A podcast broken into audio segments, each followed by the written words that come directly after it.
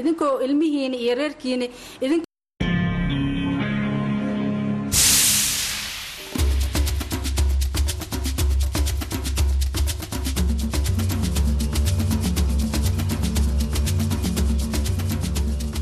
Hii ni idhaa Kiswahili ya Sauti Amerika, VOA, ikitangaza moja kwa moja kutoka Washington DC. Mimi ni wako Harrison Kamau na mimi ni Kenneth Bwire na kukaribisha katika matangazo yetu ya leo, ikiwa Jumatano Februari 21 mwaka 2024.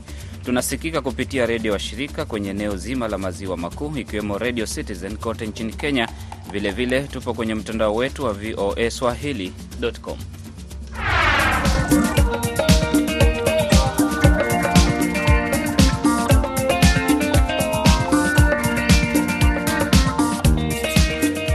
Kwenye matangazo yetu hivi leo, rais wa Kenya William Ruto asema kuwa uchumi wa taifa hilo umeimarika kiasi cha kutokuwa kwenye hatari ya kushindwa kulipa madeni yake, huku imani ya wawekezaji ikisemekana kuongezeka. Je, wataalamu wa kiuchumi wanasemaje? Tumechukua loan kwa high interest rate kitaifa ya zamani, na hiyo inaonekana wawezekaji investors wote wamekuwa na confidence, lakini hiyo confidence naona kama ni ya muda. Katika taarifa nyingine, mzozo wa kisiasa unaendelea nchini DRC huku kuhusu ni nani atakayejaza nafasi iliyoachwa tupu baada ya kujiuzulu kwa waziri mkuu. Hayo ni baadhi ya yale utakayoyasikia kwenye matangazo yetu hivi leo, lakini kwanza ni habari za dunia zikisomwa naye mwenzangu hapa Kennis Bwire.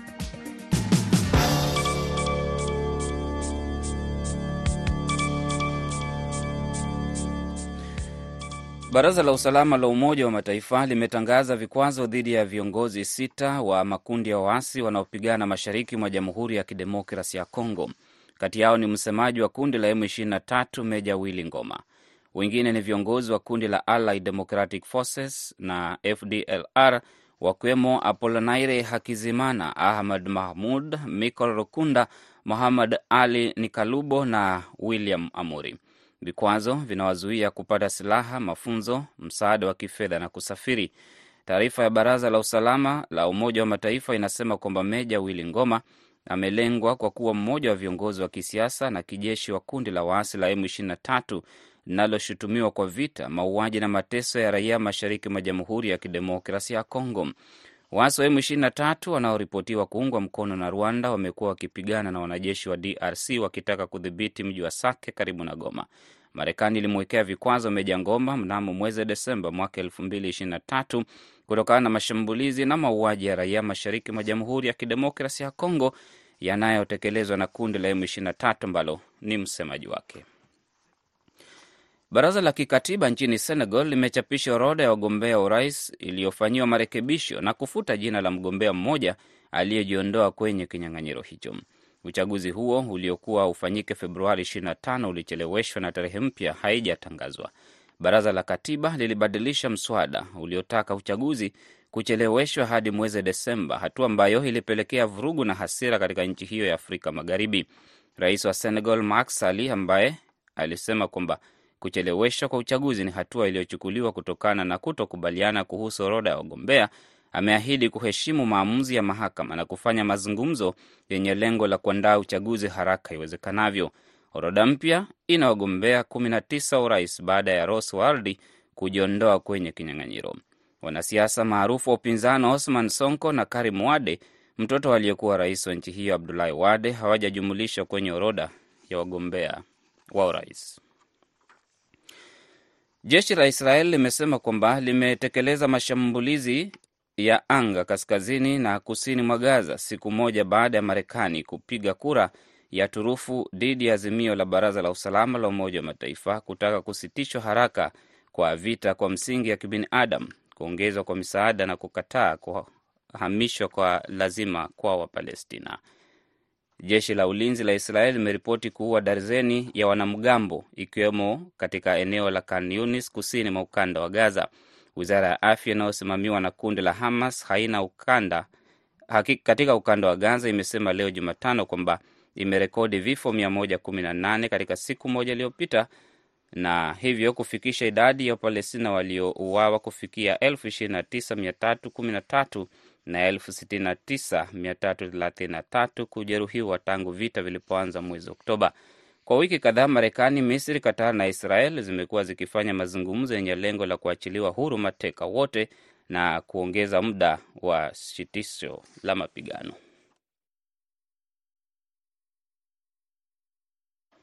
Bunge la Israel limepiga kura ya kuunga mkono wazo la waziri mkuu Benjamin Netanyahu na kupinga kuundwa kwa taifa huru la Wapalestina. Pendekezo hilo limetolewa na viongozi mbalimbali duniani wanaotaka juhudi zifufuliwe na kufikia suluhisho la mataifa hayo mawili kwa lengo la kumaliza mgogoro wa miongo kadhaa kati ya Israel na Palestina.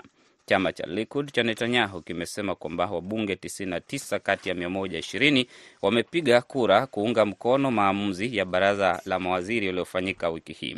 Msimamo wa Israel ni kwamba mkataba wote wa kudumu kati yake na Palestina unastahili kupitia mchakato wa mazungumzo kati ya pande hizo na wala sio kwa shinikizo la kimataifa.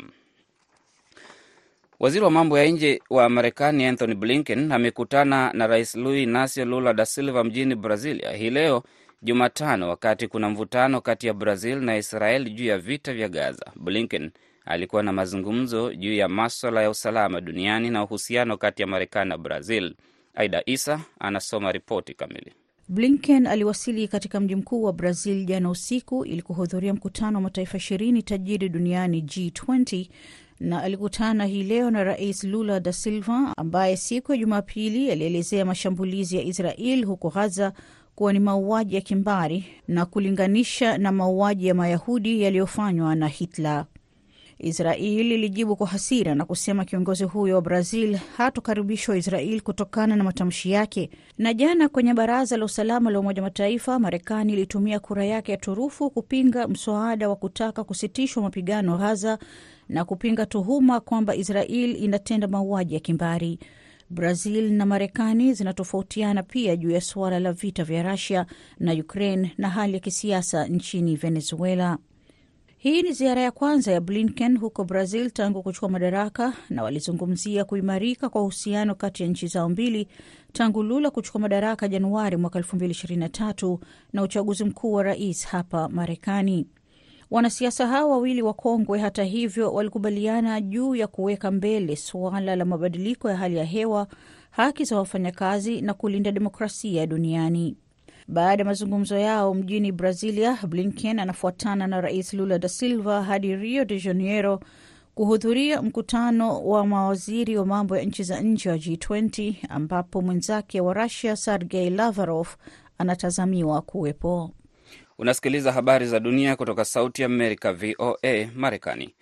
Iran imeipatia Rasha makombora yenye nguvu na ya masafa marefu, hatua inayoimarisha ushirikiano wa kijeshi kati ya nchi hizo mbili zilizowekewa vikwazo na Marekani. Shirika la habari la Reuters limeripoti kwamba Iran imetoa karibu makombora mia nne, idadi kubwa ya hayo kutoka familia ya Fatah moja moja sufuri ya makombora ya masafa mafupi kama Zolfaga. Makombora hayo yana uwezo wa kusafiri umbali wa kati ya kilomita mia tatu na mia saba. Wizara ya ulinzi ya Iran na jeshi la ulinzi la Iran linalosimamia mpango wa makombora ya masafa marefu ya Iran wamekataa kuzungumzia taarifa hiyo, sawa na wizara ya ulinzi ya Russia. Usafirishaji wa makombora hayo ulianza mapema mwezi Januari baada ya pande zote kufikia makubaliano mwishoni mwa mwaka uliopita. Vyanzo vya habari nchini Iran vinasema kwamba makubaliano yalifanyika Teheran na Moscow kati ya jeshi na maafisa wa usalama wa Iran na Russia. Waendesha mashtaka wa Marekani wamesema kwamba mwanzilishi wa WikiLeaks Julian Assange anakabiliwa na mashtaka ya kutaja vyanzo vyake vya habari na wala siyo maoni yake ya kisiasa. Assange anapinga hatua ya waendesha mashtaka kutaka kumsafirisha kutoka Uingereza anakozuiliwa hadi Marekani ili kujibu mashtaka hayo. Waendesha mashtaka wa Marekani wanataka Assange mwenye umri wa miaka 52 kuletwa hapa Marekani na kujibu kesi ya kuchapisha nyaraka za siri za jeshi la Marekani na mawasiliano ya kidiplomasia. Wanadai kwamba uchapishaji wa taarifa hizo za siri ziliyaweka hatarini maisha ya wafanyakazi wao na kwamba hakuna sababu ya msingi kuthibitisha hatua ya mchapishaji wanayosema ni uhalifu. Mawakili wa Assange wameambia mahakama kwamba kesi dhidi yake ni ya kisiasa na analengwa kwa kufichua uhalifu wa hali ya juu na kwamba aliyekuwa rais wa Marekani Donald Trump alikuwa ameomba kujua njia mbadala za kumuua. Na polisi nchini India wametumia gesi ya kutoa machozi na maji ya kuwasha kuwatawanya maelfu ya wakulima waliokuwa wanajaribu kuandamana hadi mji mkuu wa New Delhi baada ya kukataa pendekezo la serikali kuhusu bei ya mazao yao.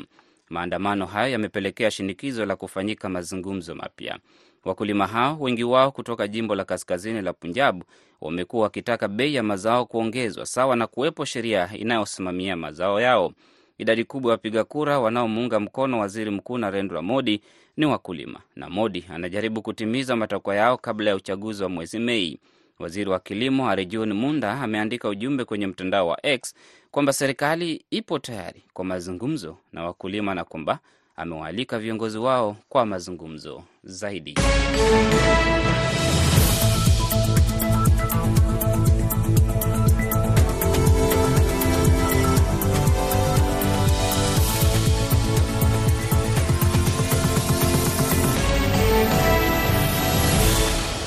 Unaendelea kusikiliza idhaa ya Kiswahili ya Sauti Amerika, Washington DC. Baada ya habari hizo za dunia kutoka kwake Kennes Bwire, sasa tuende kwenye taarifa za waandishi wetu.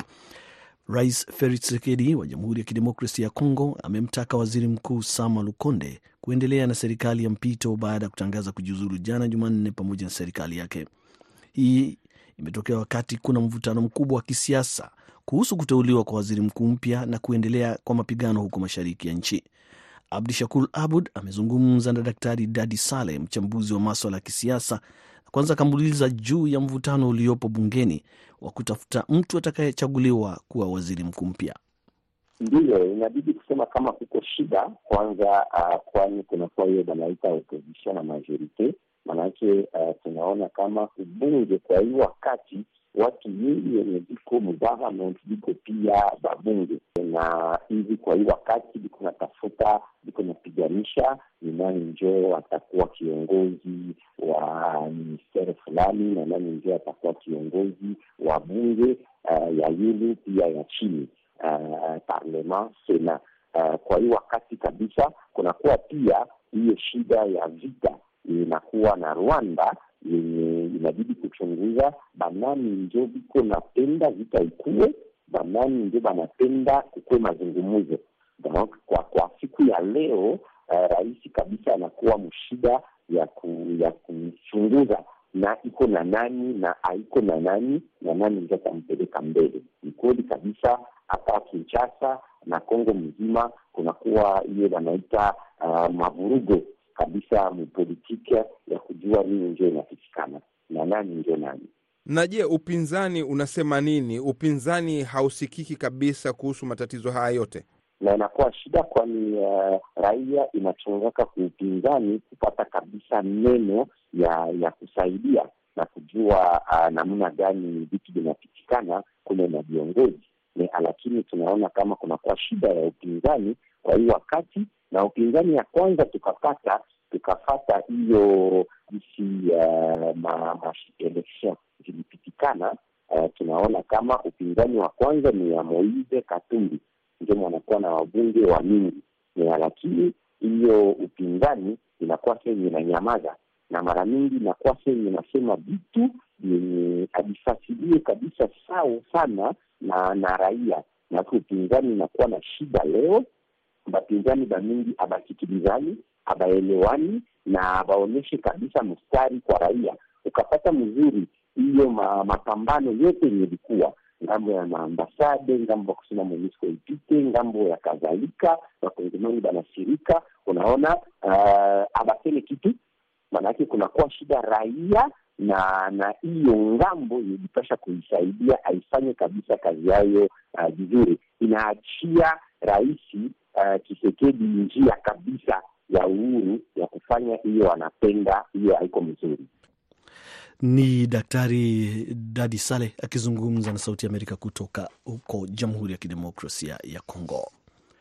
Tukiondoka kule basi, tuingie katika nchi ya Kenya ambapo Rais William Ruto mapema leo amesema kwamba Kenya haipo tena kwenye hatari ya kushindwa kulipa madeni yake na kwamba imani ya wawekezaji imeongezeka, ikiashiria uongozi mwema kutoka kwa utawala wake.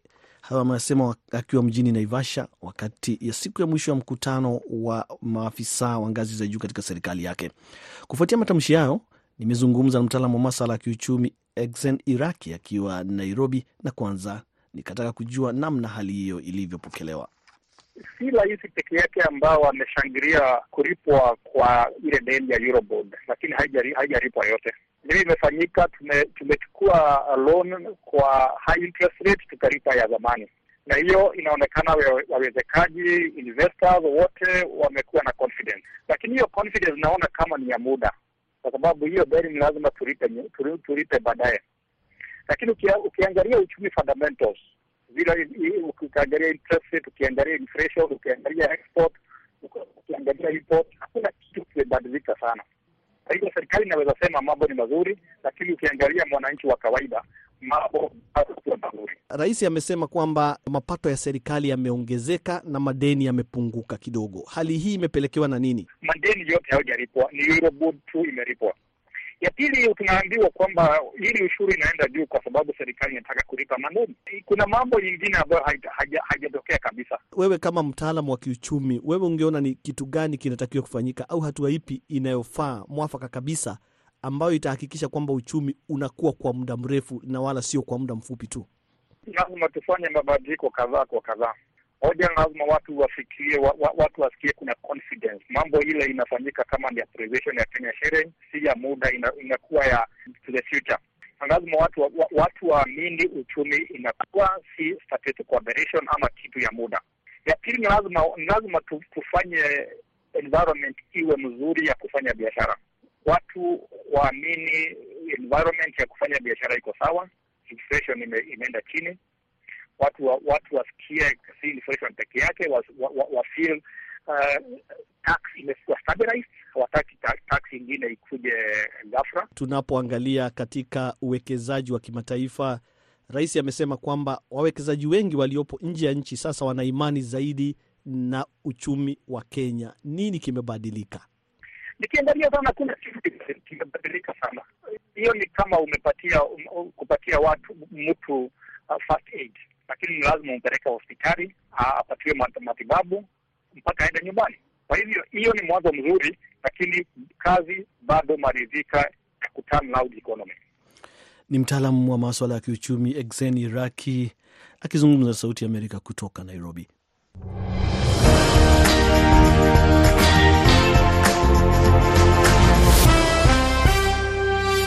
Ni idhaa ya Kiswahili ya Sauti Amerika, Washington DC. Basi kama mlivyosikia hapo awali kwenye taarifa za habari hivi punde, ni kwamba huko Senegal wagombea kiti cha rais wanaendelea na kampeni zao za uchaguzi licha ya kwamba hakuna tarehe iliyopangwa baada ya baraza la katiba kuidhinisha uchaguzi ufanyike mapema. Abdi Shakur Abud anaripoti zaidi. Nam, wagombea 15 kati ya 20 walioidhinishwa kugombania uchaguzi wa rais uliocheleweshwa wametoa wito hii leo Jumatano wa kutaka uchaguzi huu ufanyike kabla ya tarehe pili Aprili. Hiyo ni siku rasmi ambayo muda wa rais Macky Sall kubaki madarakani unamalizika, na aliahirisha uchaguzi saa chache kabla ya kampeni rasmi kuanza kwa ajili ya uchaguzi wa Februari 25. Hatua hiyo yake ikaitumbukiza taifa hilo la Afrika Magharibi kwenye mzozo mkubwa wa kisiasa. Na wiki iliyopita baraza la katiba liliidhinisha na kubadilisha uamuzi huo, lakini bila ya kutaja tarehe mpya ya uchaguzi. Hivi sasa wagombea hao 15 wametia saini barua yao Jumatano na kusema wataendelea na harakati za kampeni licha ya kutojua tarehe ya uchaguzi. Mojawapo Halifa Saleh Uh, kati ya wagombea wote kumi na tano alikuwa katika mmojawapo ya vitongoji vya mji mkuu wa Dakar hii leo akishangiliwa na wafuasi wake.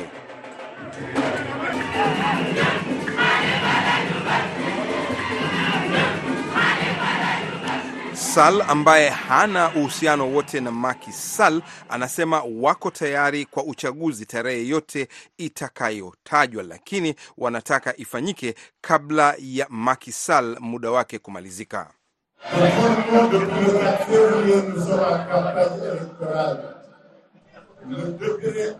Tangu Februari 4 tumekuwa kwenye harakati za kampeni za uchaguzi. Licha ya amri ya kubadilisha tarehe ya uchaguzi, sisi bado tunataka utaratibu huu kuendelea kwa vile tumethibitishiwa na baraza husika, na lazima uchaguzi ufanyike kabla ya muda wa mhula wa rais kumalizika. Baraza la Katiba jana limeidhinisha tena majina yale yale isipokuwa kumwondoa mwanamke mmoja wapo kati ya wawili wanaogombania kiti hicho, Bi Rose Wardin, kutokana na kuwa na uraia pacha wa Senegal na Ufaransa. Chini ya katiba ya Senegal, mgombea kiti cha rais hana ruksa kuwa na uraia pacha. Wardin anakanusha kuwa na uraia pacha, akisema atawasilisha hati zote kudhihirisha yeye ni raia halisi wa Senegal.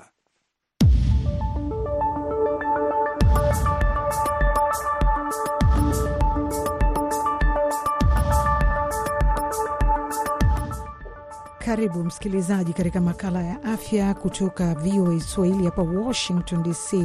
Mimi naitwa Meri Mgawe na hivi leo tumepata bahati ya kuzungumza na Dr Edwin Mrema kutoka hospitali ya Mwimbili nchini Tanzania, katika kitengo cha upasuaji rekebishi.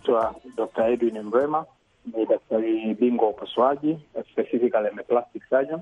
Nafanya kazi kwenye kitengo cha uh, plastic surgery kwenye hospitali ya taifa Mwimbili. tuna kutoa uh, huduma mbalimbali. Na sisi uh, magonjwa ambayo tunayatibu ni magonjwa yote ambayo yanatokana na ajali, ajali zikiwa za barabarani, zinaweza zikawa ajali za za moto, vile vile inawezekana ikawa ni eh, magonjwa ambayo yanatokana na saratani ambayo inatokea kwenye kwenye miili yetu, inaweza kaa ambayo zipo nje, na vile vile uh, kwa matatizo ambayo watu ambao watoto wanazaliwa nayo, viungo vinakuwa vimezaliwa kama na aina ya ulemavu, ambapo tunaweza kwenye mikono, kwenye miguu, ambazo nyingi nyingi zinahusiana na nyama nyama za nje, tunaweza tukasema soft tissue, ambazo tunaweza tukarekebisha. Watoto ambao wanazaliwa na wanaita uh, uh, mdomo sungura, ambao wanazaliwa na, na uwazi kwenye mdomo au kwenye kwenye kinywa. Uh, zote hizo ni Uh, matatizo ambayo kitengo chetu kina kinatoa huduma. Mtu anaposikia upasuaji rekebishi anaweza kujiuliza zaidi. Sijui katika kitengo chako wewe kama daktari bingwa hapo Mwimbili, ni mafanikio gani ambayo mmeyapata katika eneo hili? Kuhudumia wagonjwa wengi zaidi, na vile vile tunaweza tukahudumia uh, maradhi mengi kama niliyoyataja hapo juu kwa kwa kwa ufasaha zaidi. Uh, tumepata Uh, mafanikio mengi baada ya uh, katika miaka mitano iliyopita. Uh, kabla ya hapo hatukuwa na wataalamu hawa um, nchini.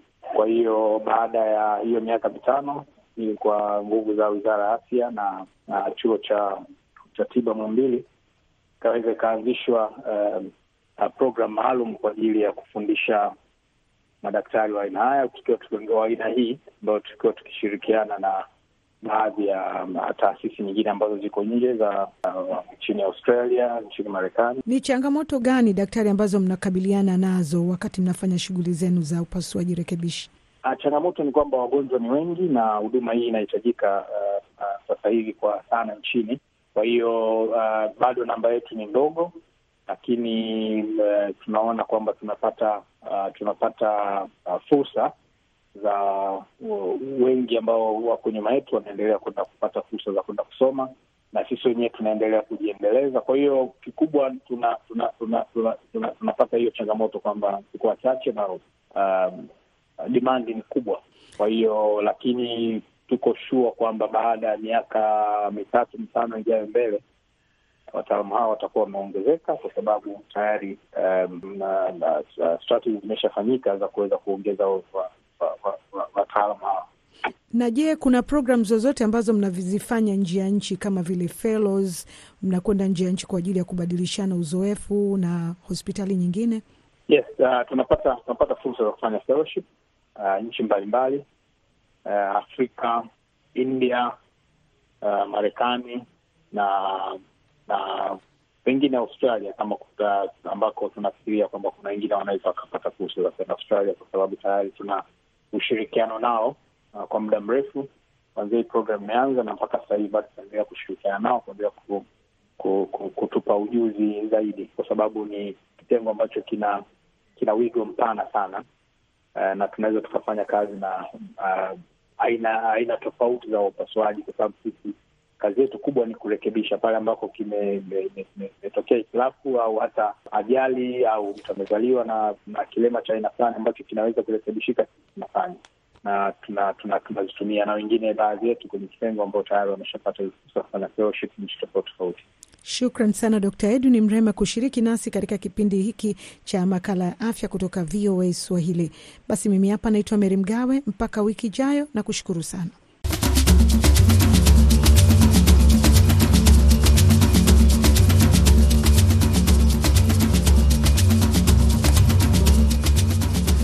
Basi hapo ndipo tunafika mwisho wa matangazo yetu ya leo kutoka idhaa ya Kiswahili ya Sauti ya Amerika, Washington DC. Kwa niaba ya wote walioshiriki katika matangazo ya leo, msimamizi Abdi Shakur Abud, mwelekezi wetu Aida Isa kutoka Washington. Jina langu Harrison Kamau na nimeshirikiana naye Kenneth Bwire, kwa pamoja tukikutakia wakati mwema popote ulipo.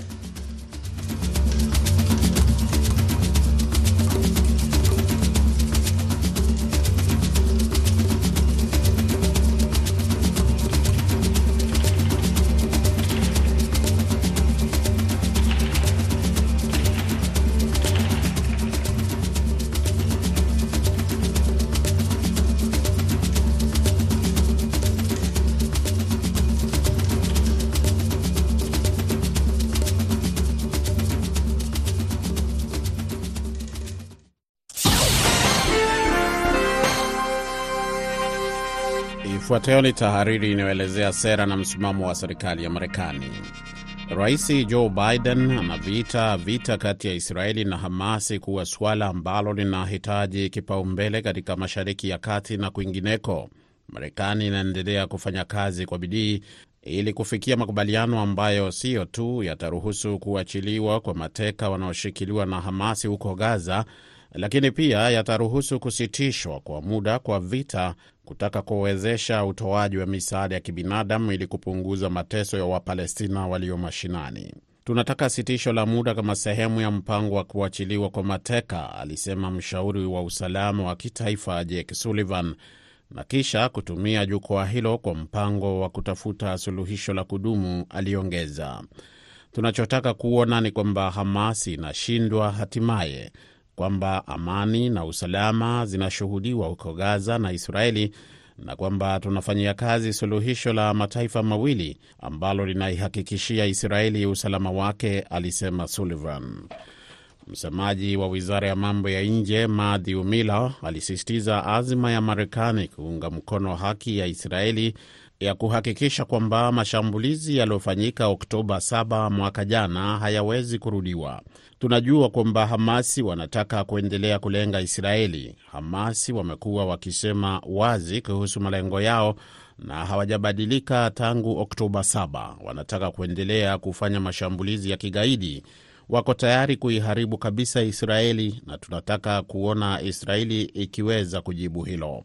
Msemaji Mila alisisitiza kwamba kuna taharuki dhahiri katika kujaribu kuhakikisha kuwa Israeli inaweza kutimiza lengo hilo la kwanza, huku ikifanya kila iwezalo kuhakikisha kwamba madhara kwa raia yanapunguzwa. Hayo ndio mambo mawili muhimu tunayoamini, alisema Mila. Katika hotuba yake baada ya mkutano wa hivi karibuni na Mfalme Abdullah wa Jordan, Rais Biden alisikitishwa na vifo vya Wapalestina zaidi ya elfu ishirini na saba ambao wameuawa katika mzozo huu. Kila maisha yasiyo na hatia yanayopotea Gaza ni janga, alisema. Hiyo ndio sababu, alisema msemaji Miller, Marekani inashirikiana na Israeli kutoa mawaidha na utaalam na njia za kupunguza madhara kwa raia. Tumeona idadi ya vifo vya raia ikishuka kutoka viwango vya awali, lakini haiko karibu na inavyopaswa kuwa. Bado iko juu sana. Bado kuna Wapalestina wengi sana wanaoendelea kufa. Msemaji Mila alisema ndiyo maana tunaendelea kushughulika ili kujaribu kufikia sitisho la muda kwa misingi ya kibinadamu, na ndiyo sababu tunaendelea kufanya kazi ili kujaribu kumaliza mzozo huu. Hiyo imekuwa ni tahariri iliyoelezea sera na msimamo wa serikali ya Marekani.